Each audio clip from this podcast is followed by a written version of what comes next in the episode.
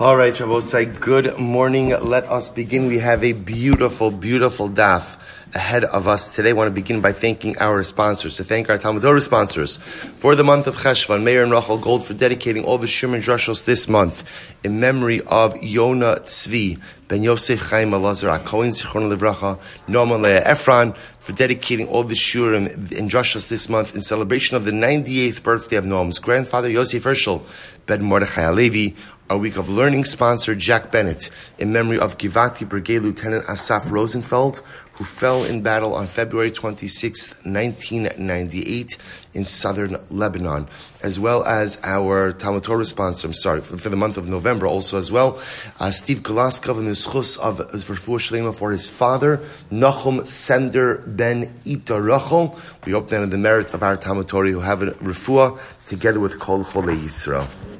Most with that, let us begin. So we have a lot to do today, an incredible daf ahead of us. I know I still owe you the Masachik Bukrovia from yesterday, but let's first, uh, let's first, Emir Hashem, make a dent in today's daf, and Emir Hashem, hopefully we will, we will go back. I have the page in front of me over here, so I'm not going to forget about it. So Mishnah, also today's daf is Chav Gimel 23, and we are picking up Chav Beis Beis 22b at the Mishnah. Barishoma Hayu Masin Masuos. Say in the beginning, in the beginning, they used to go ahead and light bonfires. Remember again, this is talking about how they would signal the diaspora communities that Rosh Chodesh had been declared. So they used to do it through a series of bonfires. Mishakilkulu hakusim, but when the kusim started trying to disrupt the system, Nabo said, what I want to point out to you, remember again, we always see the kusim, right? Kusim are everywhere, everywhere, right? So says, remember again, who were the kusim? So they were a, they were a nation from the land of, take a wild guess, Kusa, right? They were from Kusa. They were resettled in Eretz Yisrael by Shalmaneser, the king of Ashur. And there was, when they, when they were idolaters, there was an outbreak of lions in Eretz Yisrael, which is very rare in Eretz Yisrael. They converted. But the problem is, even after their conversion, they were found to be worshipping idolatry. So there was a whole discussion about whether or not their conversion was a legitimate one or not. So that's why there's always this status issue when it comes to Kusim. So the Kusim tried to go ahead and mess up the system of Kiddush HaChodesh. Now I will say, I'll point out this is very interesting. So this is now the second Mishnah in a row that we see a group trying to disrupt Kiddush HaChodesh. Remember again, in last Mishnah, Usu, Usu, the Baitusim. And now remember again, it's interesting to note how everybody's trying to disrupt the system, right? So the Baitusim are disrupting it how? By showing up in Beis and giving false testimony. The Kusim are disrupting it how? By lighting erroneous bonfires, or, or I should say unsanctioned, illegal bonfires. Now I say, what I'll point out over here is very interesting. See, the Baitusim people didn't always know who Baitusim were. The Baitusim, the guy sitting next to you could be a Baitusi. Look to your right, look to your left, right? And, right? So, so, so, so, meaning the Baitusim were very often embedded within the Jewish community. So a Baitusi shows up to give Eidos, you don't know who he is. Kusim were known. So Kusim would have never been accepted in a Din. So therefore, again, their ability to undermine the system could never have been done in Din. Therefore, that was done externally by the bonfires. So what happened? So the Baitusim, Hiskinush Shluchun Yotzin. Shabbos says, so they stopped the bonfire system. They stopped the bonfire system, and instead they started dispatching messengers. So just by the way, the Gemara says, Mishnah says, so what was the process for the bonfires? So the Mishnah says, Mevian klunusos shal. They would bring poles of cedar wood aruchim, long poles of cedar wood, vikanim and reeds, va'ase shemen and balsam wood, una ores shel and combed flax, the korech b'meshichan, they were tied all together with a string, va'ola l'rosh hahar, you go up to the top of the mountain, umatzis bahenes ha'ar, they would light the fire, umolech umevi uma'ala umorit, and they would go ahead, literally molech umevi, wave it back and forth, wave it up and down, and we're going to see they had designated mountains. So you would go up, we're going to see the first mountain was Har Zesim, right, Mount of Olives. That was the first mountain they went. So Gainamon would start, start waving his torch, wait till he see on, on mountain number two, and then it would continue on sequentially from mountain to mountain. And from that, and again, from where, what, what mountains, there were, there were, designated mountains, which mountains did they use for the bonfires? So both said the first mountain was Harazesim. Remember again, one mountain over from Harabayis. Remember again, you have Harabayis, where the Beis Hamikdash is, valley, valley, and then Harazesim right across, and then Sartava. We'll say you could actually go today. They've done this; it's incredible. You could take a jeep ride up to Sartava. We know the mountain. We know the mountain where this was, and it's incredible, absolutely incredible. It's a pretty, uh, it's a pretty steep. I mean, you, you, I guess you could hike it also, but you could take it's a lot fun. You could take a jeep ride up to Sartava as well. So they went from Har Harmishka to Sartava, Mesartava legrufina, or Migrufina lechavran, or Mechavran lebeis Baltin. So I'll say, so these are the names of the mountains. Umi Baltin lo zazu misham. Beis Baltin was the last designated mountain in Eretz Yisrael. And what happens? And from Beis Baltin lo zazu misham ela molech umevi molech umevi ma'ala umorit ad shehe ad shahayaroa es kalagola lefanav kimedura sa'ish. But how beautiful was this business, right? So Beis Baltin was the last mountain, and the guy on Beis Baltin would keep waving, and then what would happen is, what happened is, people would see. that after Beis Baltin, there was no organized system for where to light the bonfires. So it would just keep on lighting until people would see. One person would see, he would light a fire. A second person would see. And the image of us is so beautiful that literally it looked like the entire diaspora was aglow. Right? So on that night when they would light the bonfires, there would be, there would be beautiful like fires burning in the night everywhere. Such a beautiful image. So the Gemara says, "My mashma dimasi." So both say. So therefore, what the Mishnah just described was the process of bonfires. But again, important to recognize that that process was stopped as soon as there was kusi interference. So says the Gemara, "My mashma dimasian lishna dikud." How do you know that masian is a lashon of burning? Where do you know that from? So the Gemara says, "Dichsiv." So the pasuk over here. The Gemara quotes the pasuk from Shmuel Beis, "Vayazu shames atzabeim, vayisaim David va'anashav." This is talking about Philistine idolatry. So the pasuk says, "David and his David and his men vayisaim." They burned it. So you see over here that masian is a lashon of burning. Good. So the Gemara says, "Mitagaminon va'okdinon David." David burned it. Tan Rabbanon. Suppose said this is very important halacha. When did they kindle? When did they kindle bonfires? Only, only Rabbosai, in what we call a chaser month, right? Only in a month, ultimately, that was 29 days, where day number 30 was going to be Rosh Chodesh. That's when they would go ahead. That's what it means. Shnira bismano lekadsho. So Rashi says over here, lekadsho. Oh, actually not yet. So the Gemara says And when would they kindle the bonfire? So we'll say. So this is very very interesting. Remember again. So let's play this out. Let's say they see the new moon. They see the new moon on night thirty. Right. So let's say for argument's sake, right, Sunday night was night thirty, which which tells you that what they see. Let me say differently. They see the new moon on night thirty. Right? What does that tell you? What does that tell you? That Sunday day was what? The last day of the month. Right? 29th day was last day of the month. And that means if they're seeing it Sunday night, Monday is Rosh Chodesh. Right? Sunday night, Monday is day number 30. So I will say, so therefore the Mishnah says they would only go ahead and kindle the bonfires when it was a 29 day month and day number 30 was Rosh Chodesh. And when would they burn the fire? This is very interesting. When would, so think about this. Bonfires are only, this system is only meaningful when? What time of day? Nighttime. So they would end up kindling the bonfire, actually, interestingly enough, when? Night 31. No, remember again, they can't, you can't do it Sunday night. Remember, said, think about the timeline. If witnesses see the moon on night 31, Sunday night, sorry, night 30, which is Sunday night, right? So Sunday day was, let's just use Cheshvan. Very simple. Sun, right? Sunday is the 29th of Cheshvan. Okay, Sunday is the 29th of Cheshvan. They see the moon that night, Sunday night, which already is calendrically what? Day number 30. What happens on, then what happens? We know the process. What happens?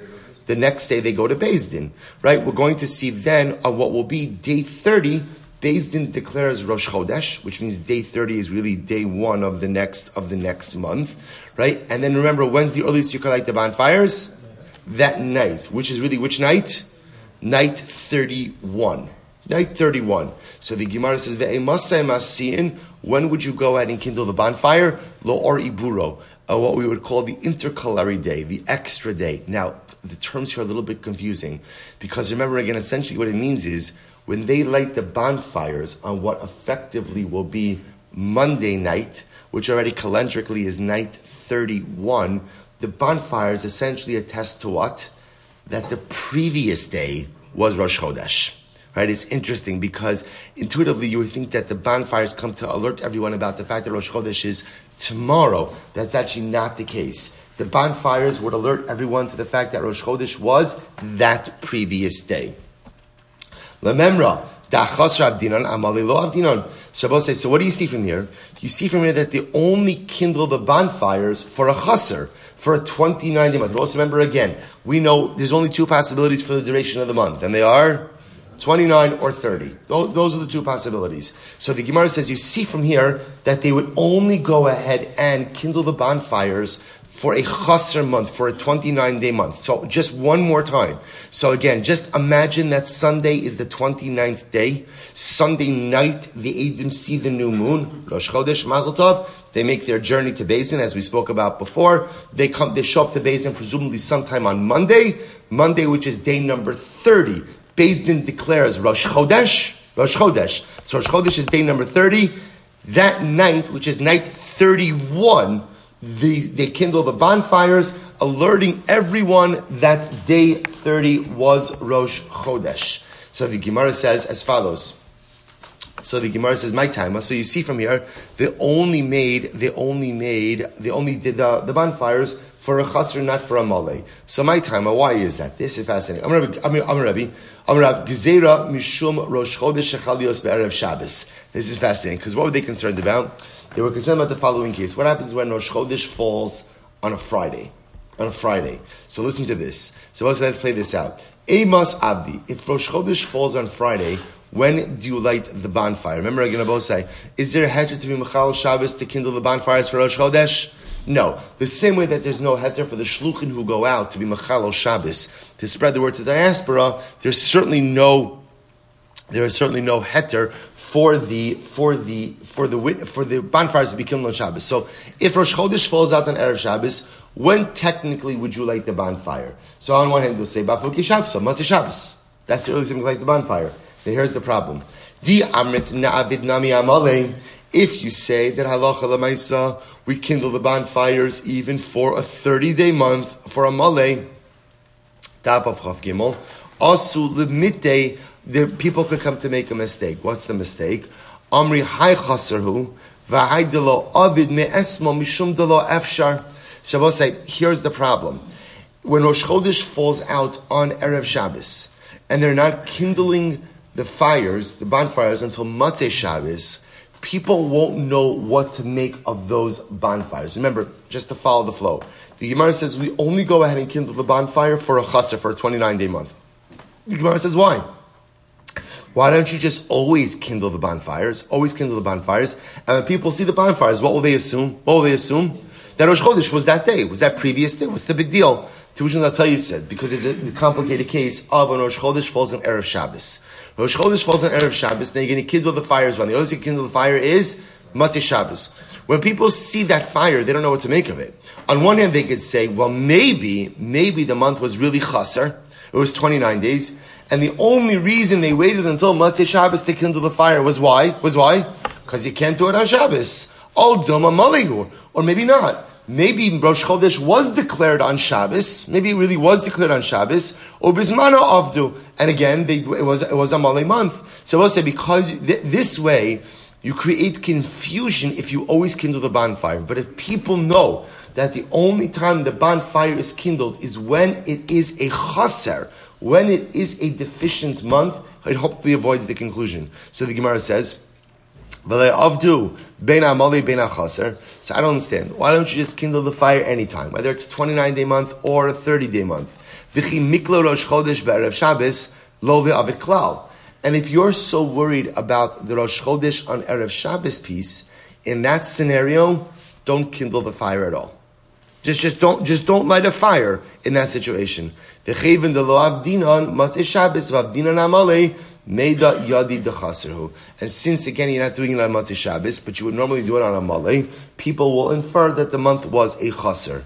Afilu hachi the Gemara says even with that asul limiti Amri Hai Malehu V'Haidala Avdi Isnuse Hu De Isnuse. So I was saying, people still won't know because if you don't kindle a fire on Motzei Shabbos, people will not necessarily automatically assume that it's a chaser. Instead, what will they assume? Maybe there was some logistical issue. Right? Maybe there was some problem that they were unable to go ahead and light the fires. So why don't you go ahead? So therefore, the Gemara says the only way to avoid confusion is to only light the bonfire when it's a chaser. That's the easiest thing. So whenever people see a bonfire, they know the previous month was 29 days and day number 30 is Rosh Chodesh. So the Gemara says, okay, but why don't you then, I could flip that. in other words, the Gemara says, I'll buy the svara, I'll buy the logic that you only go ahead and light the bonfire for one type of month. But why does it have to be a chaser? Why don't you go ahead and what? Light it for a month. That's a male. And say we're only going to light the bonfires on months that are 30 days long, with day 31 is Rosh Chodesh. To which the Gemara says is incredible. Amar Abaye, Mishum Bitul Malach Am Shnei Yomim. Rabbi say, ultimately, again, what are we concerned about? We're specifically concerned about Rosh Hashanah. Look at Rashi. Amar Abai Mishum Bitul Malacha. V'lo garsin gzeira i amrit navid amali v'lo chaser ein lecha Rosh Hashanah shem izbatel b'nei agol malacha shnei yomim. Shem hayom Rosh Hashanah v'yom shloshim echad. Shem ibros chodesh. Listen to this because if you only do it on a let's play this out for just a moment. If they only go ahead and if they only go ahead and kindle the bonfires on a 30 day month, what does that mean? That means that means that every single month, come day 30, you already have to anticipate the arrival of Rosh Chodesh, right? Because the bonfires wouldn't really come until when? Think about this. On a Mali month, they wouldn't come until when? Right? They really wouldn't come until until really night 32, right? If you think about it. So the Gemara says what's going to end up happening is people will de facto have to observe two days of Rosh Hashanah. And I will say, now remember again, we already learned these sugyas about Rosh Hashanah, Yom Arichta, but remember again, in a perfect world, in a perfect world, Rosh Hashanah is one day. The problem is if you're only kindling bonfires on a Malay, people by definition will always have to just proactively keep two days of Rosh Hashanah. You'll say to yourself, well, what's so bad about proactively keeping two days of Rosh Hashanah if it might not be necessary? The Gemara says, Mishum bittel malacha. Because it causes people not to work. causes people not to work. And we don't want to go ahead and create unnecessary bittel malacha. So I'll say pretty incredible. So we'll say I'll just point out something very interesting over here, just on a hashkafic level as well. You know, it almost seems from the Gemara the worst possible thing for a Jew is bittel malacha. Right? To say there's nothing worse in life than being idle. Right? There's nothing be worse in life than just waiting for something to happen. The Jew doesn't wait for things to happen. The Jew makes things happen. Even when it comes to Mashiach, we say, right, I'll wait for him. Of course I'll wait for him. But at the end of the day, while I'm waiting, I'm also doing anything and everything in my power to expedite his arrival. So the Gemara says we can't just kindle the bonfires for male months because that is going to create the bittul malacha. And the notion of bittul malacha, the notion of being idle, the notion of not being proactive, the, mo- the, the, the, the reality of not engaging in dynamic activity, that's something that Chazal did not want to institutionalize. And therefore, I will say, Allah the Gemara says they would only kindle the bonfires for chaser months. Beautiful. Says the Gemara. So now remember again, the Mishnah said, what did this bonfire look like? So remember again, they would bring these poles. The Mishnah described the poles they would use. Amr Suppose the Gemara just mentions this. By the way, there are four different types of cedar trees. Four different types of cedar trees. Erez, Kastrum, Eitz Shemen, Ubrosh. Okay? Four different types of cedars. So why, why are we bringing this up over here? Because the long poles of the torches were made from cedar wood. So once we started speaking about cedar wood, hard, you lose yourself in cedar wood. You know, it's hard, it's hard to stop once you start. Right? So the Gemara says as follows. Kasrum, so the Gemara is going to define each of these. Kasrum, Amrav Adra debe, debe Rabbi Shila, Amri Mavliga, Amri La Zugumish. Okay, so this is machlokes, exactly what type of wood, what type of tree this is. A Mavliga tree, a Gulmish tree, Upliga de Rabba bar Rav Huna, Amri Beirav, Asara mini arazim heim. So also listen to this. You have Rabbi Huda saying there are four types of cedars. This argues on Rav because Rav holds that halacha lemaisa. Uh, right, Rav says that halacha. I should say it argues on Rabba bar Rav Huna. Ultimately, again, Rabba bar Rav Huna says there are ten types of cedar. Shene Emar quotes over here the pasuk from Yeshaya. Etin b'midbar erez shita v'hados ve'etz shemen asim ba'arava berosh tithar uta asher yachdov. So the Gemara says as follows. Let's analyze each of these. Erez. So in the pasuk says Erez Arza. That refers to a cedar tree. Shita is Turinisa. Rashi says Turinisa Pina. It's a pine tree. Turinisa is a pine tree, right? Hadas. So Hadas, that one we know. Asa, myrtle. Eitz Shemen. It's Eitz Shemen. Afarsama, balsam wood. Barosh, Barsa, which is translated as boxwood. Tidhar Shaga, which is a fir. Ta'ashar Shor Vina. And the Ta'ashar ultimately again is the Shorvina. Again, Gemara doesn't define that one. Rashi doesn't define it. Hani Shiva Havu. But one second, that's only seven. That's only seven. So the Gemara says, Ki Aser Abdimi Amar Hosifu Aleim Alonim Amonim amogin. Okay, we add on these additional three. So the Gemara says, Amon Alonin Butmi. Alonim are elm trees. Almonim Boloti are oak trees. Amogin Kisisa. Almogin is coral. Now I will say this is actually very interesting. It actually says Kisisa Min Eitz Haole Bekarka Hayam. So we'll say this is this is fascinating. So coral, of course, right? Coral, Rashi says, is the tree-like growth that grows on the seabed. That grows on the seabed. So we'll say this is absolutely beautiful. Ikeda Amri, Aronim, Armonim, Almogin. Others say the other three types of cedars are again the Aronim, Armonim, Almogin. Aronim, Ari, Aronim are Ari, we'll say Ari are laurel trees. Armonim, Dolvi, chestnut. Almogin Kasisa. We'll say Kasisa once again means coral. So the Gemara says, we'll say, here we go. So Gemara quotes another pasuk. Pasuk once again from Yeshaya. Vitsi adir lo ya'avrenu. Now we'll say now, literally what this pasuk means is a large ship or a large boat shall not pass, shall not pass. So the Gemara says, Amarav, what's the big ship? What's the big boat that the Gemara is referring to over here? Nav is referring to over here. Zu Burni Gedola. This refers to the large Burni ship. So we'll say, what's, what's happening? Get ready for this. Heichi Avdu.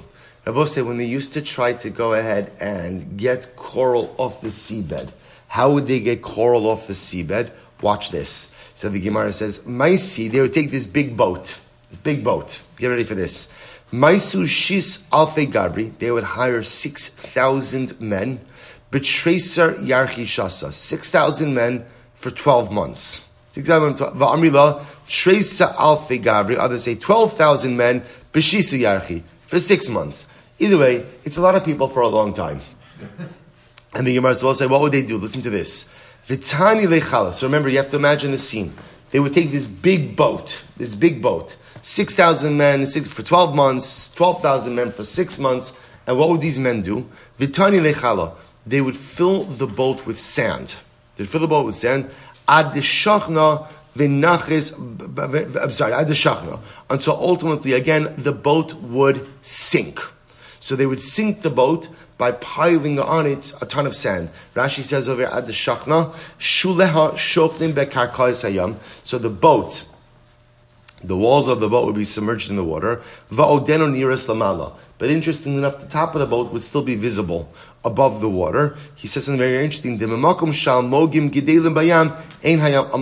At least again, their coral was often found in not very deep waters. So the interesting was it appears the problem with harvesting coral was the fact that it had very deep roots in the seabed, and therefore again needed a lot of effort in order to pull it out. So look what they did. So they would go ahead and right fill up a boat with sand, lower the boat to the seabed.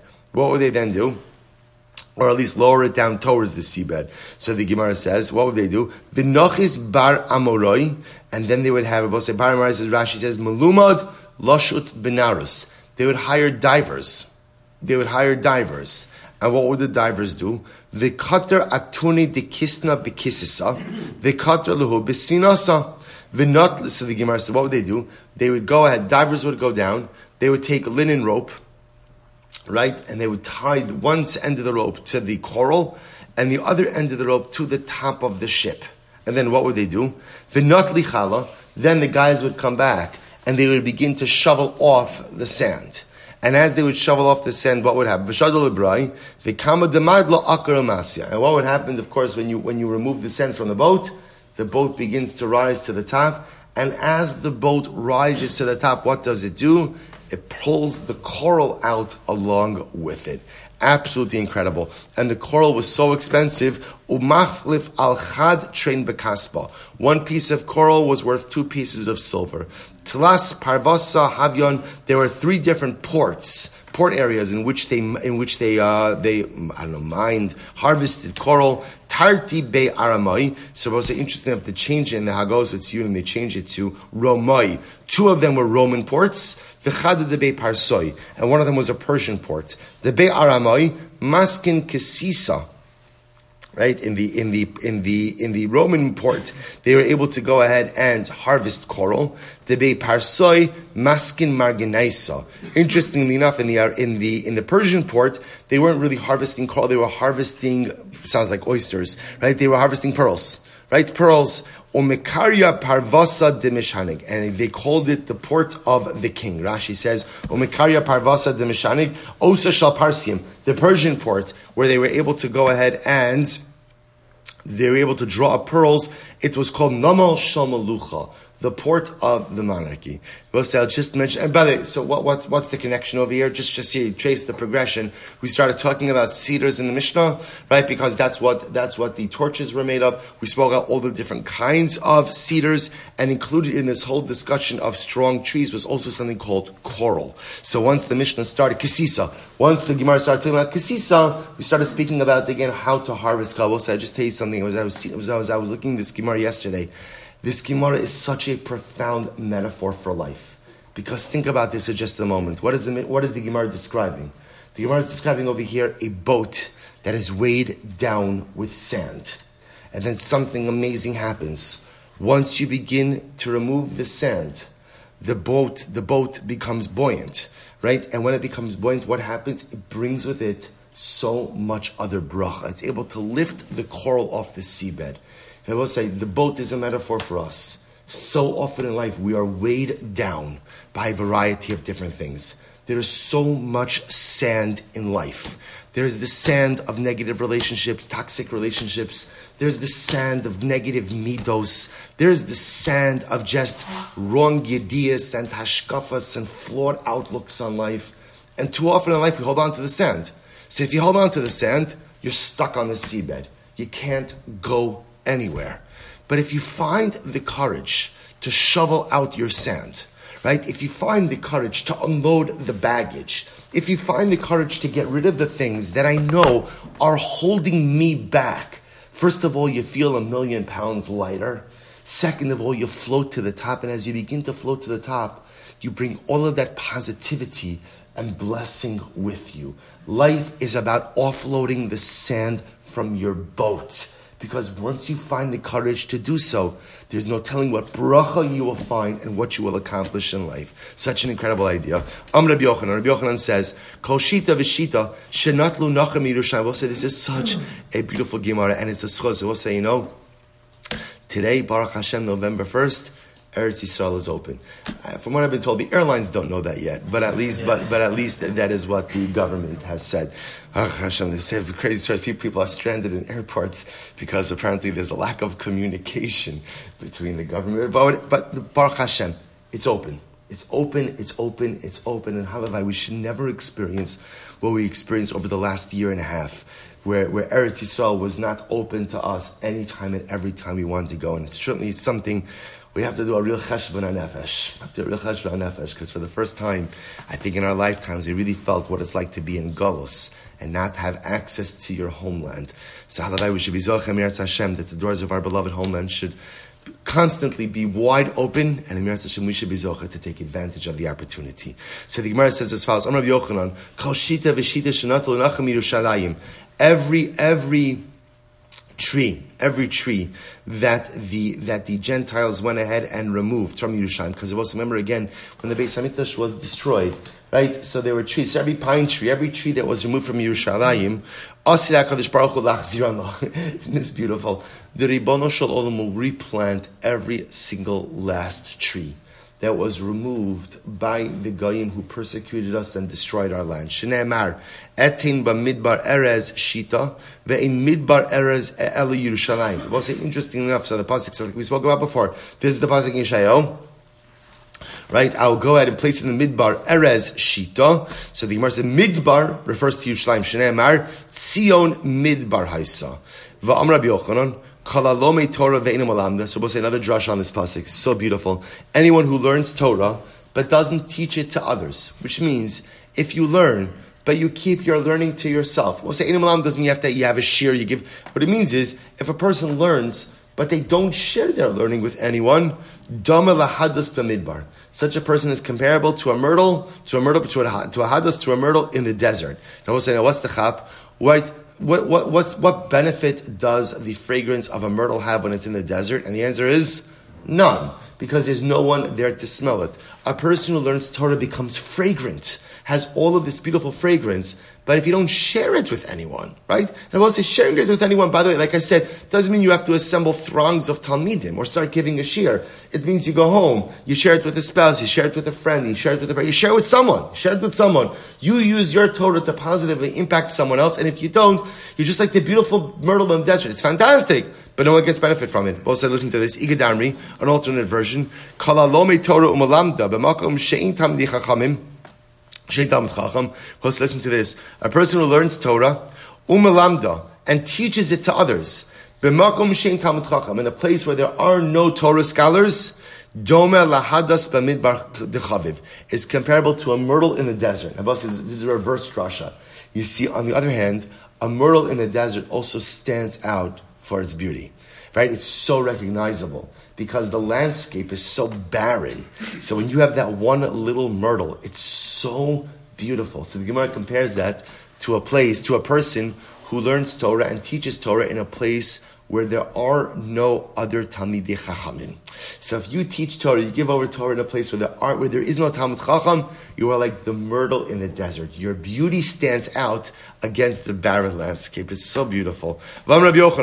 So we'll say, bottom line is, share your Torah. Share your Torah. So incredibly important. People sometimes think to themselves, who am I to teach Torah?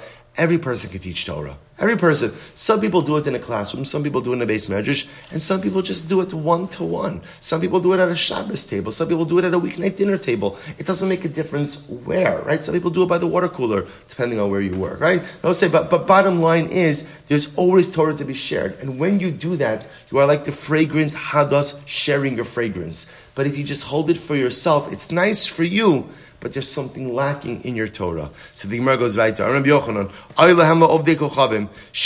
takana.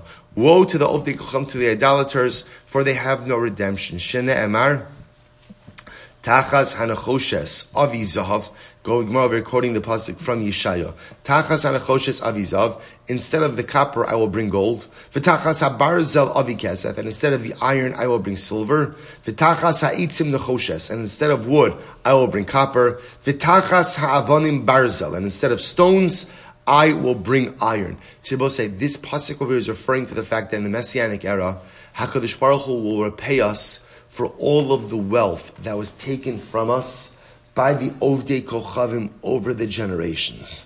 And HaKadosh Baruch Hu says, not only will I give it back to you, I'll give you more than you ever lost. So financially, we will be made whole in the Messianic era. So the Gemara says, but listen to this, we'll say this is so profound. Batachas Rabbi Akiva v'yachaverov, ma'imavim. I will say, what can you, what can you ever give to replace Rabbi Akiva and his friends? Right? What can you ever give to replace six million Kedoshim? What can you ever give to Klal Yisrael to replace all that has been taken from us over the generations? V'aleim hu omer damam lo nikesi. Baruch Hu says something amazing. Klal Yisrael, I'll make you whole.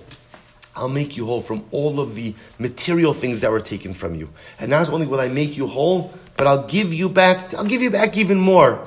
But Rabbi Akiva, for his friends, for everyone else who Klal has been deprived of from the years, how could I ever make that whole? Which I will say is very interesting. Because when Mashiach comes, one of the elements of Messianic redemption is what? Is Tchias HaMesim. Tchias HaMesim. So everyone does come back. But HaKadosh Baruch, I think what the Gemara is saying is, the pain, the existential pain of Klal Yisrael, of having endured loss over the generations, the pain doesn't go away. Rabbi Akiva comes back. The six million Kedoshim come back. But the pain that was suffered by people throughout the generations, the pain doesn't go, the pain doesn't go away. And it's the pain that the nations of the world are held accountable for when Mashiach comes. Isn't that incredible? The financial piece, HaKadosh Baruch Hu could give compensation, but the pain caused by the nations of the world, the pain caused by the Gentile nations, that HaKadosh Baruch Hu says, Vinikesi damam loni kesi. Ultimately, again, I cannot go ahead and cleanse them the nations of the world of the blood they have spilled. Incredible. And from where did they light these fires? Mi Beis Baltin. My Beis Baltin. What's Beis Baltin? Amirav Zubiram.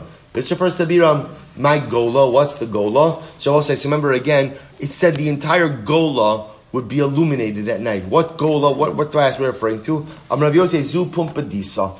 That refers to the city of Pumbedisa in Babel. My kimadura sa'ish, what does it mean ultimately? Again, the diaspora was like one big torch. He says it's so beautiful. Tana, kol echad ve'echad nota lavuka biyadav all the rosh kago. This is incredible that it says everyone, every single Jew, right? Every person went up to the top of his to, the, to his rooftop and he took an avuka, right? He took a torch, right? And the, Gemara he, he would wave the torch. So again, Remember, in Eretz Yisrael they weren't doing this because in Eretz Yisrael this could be very disruptive. In Eretz Yisrael they had the mountain system, but once they got to the edge of Eretz Yisrael, the diaspora would set a glow because in diaspora every single Jew would just get up on his, would just get up on his rooftop and start waving his torch. Tanya, Rabbi Shimon ben Elazar Omer, Avcharim, the Kayar, the the so Rabbi Shimon adds in additional places where they would, it sounds like in Eretz Yisrael, where they would also go ahead and, Rashi says, Afcharim v'kayer v'gader, we'll say Gader is what we just had in yesterday's daf, Shazefer, right? Shazefer was the head of the city of Gader. So Rashi says over here, and also these places, Hayumasin hamasuas barashi haram shalom. They would also light torches on the top of these mountains. Ika Amri, Beni ubeni habukaimi. Some say that these places that were just listed are in between the locations mentioned in the Mishnah. Others say this was on the other side of Eretz Yisrael. Mar the High Gisa, Umar the High Gisa. The Mishnah perhaps, Mishnah listed a series of mountains in one direction, and ultimately, know, Shimon Elazar is, is mentioning a, a, a mountain, uh, a series of mountains in a different direction, which makes sense. Meaning they kindled, they kindled the fires, the torches in two different directions. Am Yochanan, so I'll say, first I'll just point out, what a, what a beautiful imagery, right? So you have a bunch of mountains, a bunch of mountains in Eretz Yisrael, and then ultimately the entire diaspora is aglow. Everything looked aglow. Both say, you have to understand something. When is there light in the world? When is there light in the world? When the Jews of Eretz Yisrael and the Jews of the Galus work together. Right? Ultimately, there's only light in the world when all of Am Yisrael is working in the same direction. It's not enough for the Jews of Eretz Yisrael to produce light. That's not enough light for the world. It's not enough light for the Jews of Galus, of Bavel, to produce light. Not enough light for the world. But when the Jews of Eretz Yisrael start kindling on a couple of mountaintops and they ignite the flame, it's kimitzion teitzitor, the flame. The flame always comes from Eretz Yisrael. The flame always comes from there. But all it takes is a flame from Eretz Yisrael, and the entire diaspora could be ignited as well. But the light is only truly luminescent when all of Klal Yisrael comes together. Like everything else that's good in this world requires the achdus of Am Yisrael. Bnei Eretz Yisrael, Bnei Hagola, to be working together. Yochanan, Ben Kol Achas So we'll say very interesting, between each mountain, between each mountain, these mountains were strategically spaced there are eight parsos. So says, just to understand the parsa, let's go with right now three miles. A little bit of machlok is how big a parsa is, but let's go three miles, which means I say there's about, we'll call it 20 miles, 24 miles in between each mountain. Each mountain. So the Gemara says, Kama, so the Gemara says, Kama havalu, tlasin vitartin which means again, so there were 32 parsos, right from, be, right from beginning to end. For 32 parsos from beginning to end. I vaha tuva. So I'll say this is incredible. So remember again, if you go through the mountains, right, if you go from mountain A to the last mountain mentioned in the Mishnah, that's 32 parsos, right, which is almost 100 miles, right, almost 100 miles. So the Gemara said, but one second, if you try to travel these distances today, it's much longer than 32 parsos. Right? In other words, if I try to go from mountain A to mountain, how you know Hara Mishcha to Sartava, Sartava to this, so it's much longer than that. Much longer. It's much longer than eight parsos. So we'll say, listen to this. Amar Abaye, astume istatim luhu. Darchai. Ultimately, the roads have become much more convoluted. In other words, what, what's the lashon? If you fly as the what's the as the crow flies, if you go straight, it's eight parsos. But now, I mean, used to apparently have roads that were straight.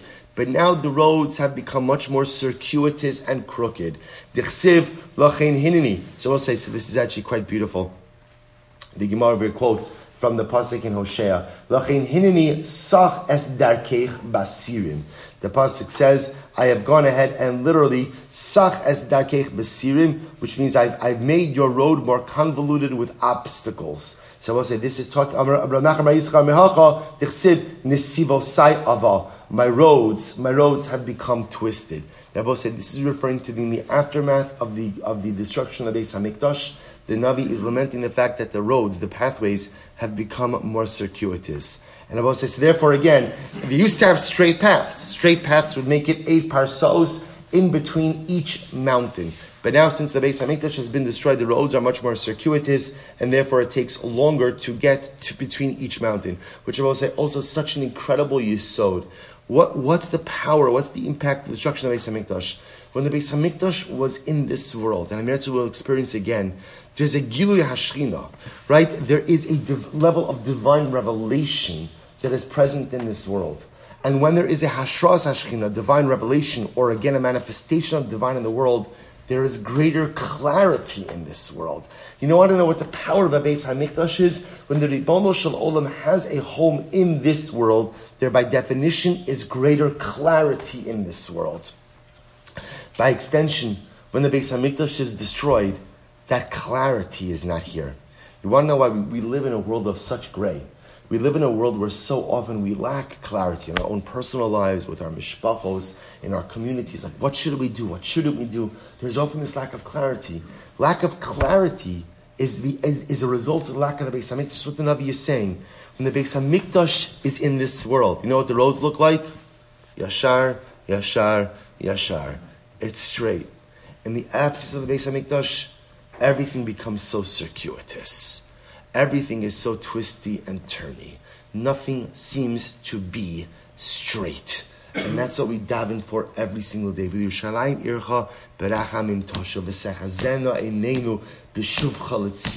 do we want the Beis Hamikdash? Why do we want Geula? Why do we want Mashiach? Because you know what? I'm so tired of traveling the convoluted roads of life. I just need clarity. I just need clarity. I just need to know where I should go, what I should do, and the derech I should take in life. And that day will come. That clarity will come Miras Hashem with Mashiach Tzidkim Meir Rabbi Yameinu. We'll say, let's go to Mishnah. Chatzir Gidol Haizu Yerushalayim. Chatzir Gidol. So we'll say, so this is actually beautiful. So remember again, we're, we're, jumping back now for just a moment. We spoke about in yesterday's daf that the Eidim are permitted to Machal Shabbos in order to come and give testimony. So where would they show up? There was a large gathering point. A gathering point. A large courtyard in Yerushalayim Ubeis Yazik Haisenik It was called Beis Yazik. That was the name of it.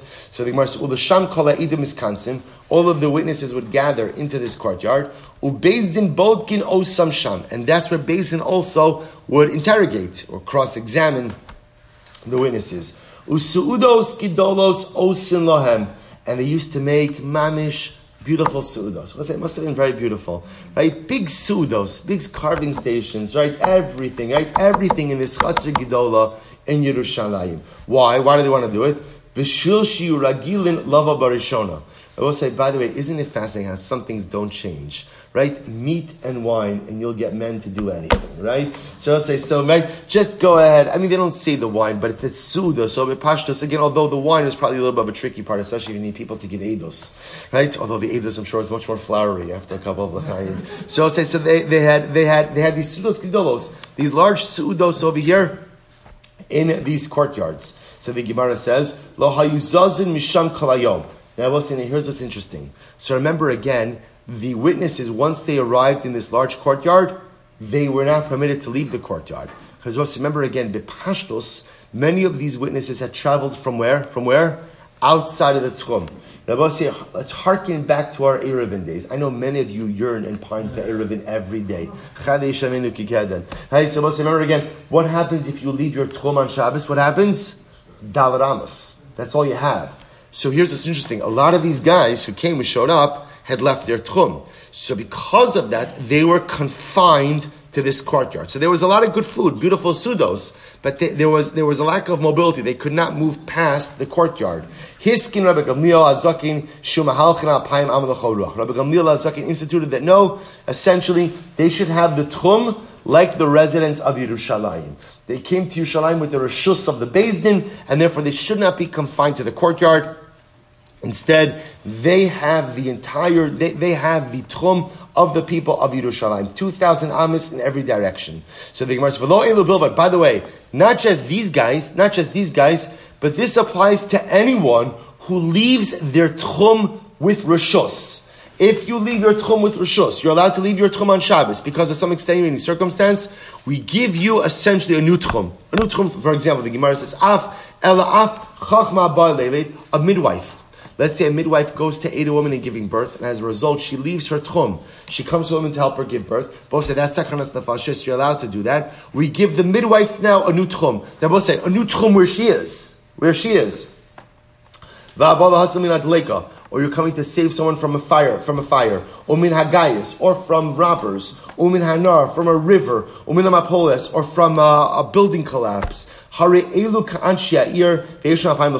say it's a fascinating halacha. Essentially, when you leave your tchum, but it's a, but but you are halachic, it's halachically permissible. Not only halachically permissible, but what halachically encouraged. So again, Chazal didn't want to penalize you, right? So therefore, what they said is you have a new tchum, like the city in which you find yourself. I will say the idea is you have to incentivize people to do the right thing. Because this, and this is incredibly important, you so if doing the right thing becomes too difficult, what ends up happening? People just don't do it. So therefore, again, if you're going to tell a person you could leave your tchum, but once you leave, you're stuck in your dalaramis, people are just not going to come. Therefore, Gamliel felt that Allah if somebody's leaving their tchum for the right purposes, give them the tchum of the city in which they find themselves. So we'll have to stop over here for today. We'll pick up with this Gemara, incredible, incredible Gemara tomorrow as well. The next, the next, the next couple of years are incredible, right? Each, each, each, mamish, it just gets better each and every day. Shkoyach. And I see, I see over here, Jerry, Mazel Tov, Mazel Tov on your new anacle. Mazel tov, mazel tov. Jerry will ask you his grandson there, Yisrael. Mazel tov. We should be zochel legal Torah lechupel lemaisim tovim. Lachnisa beviso shalom avinu bizmano. Mazel tov.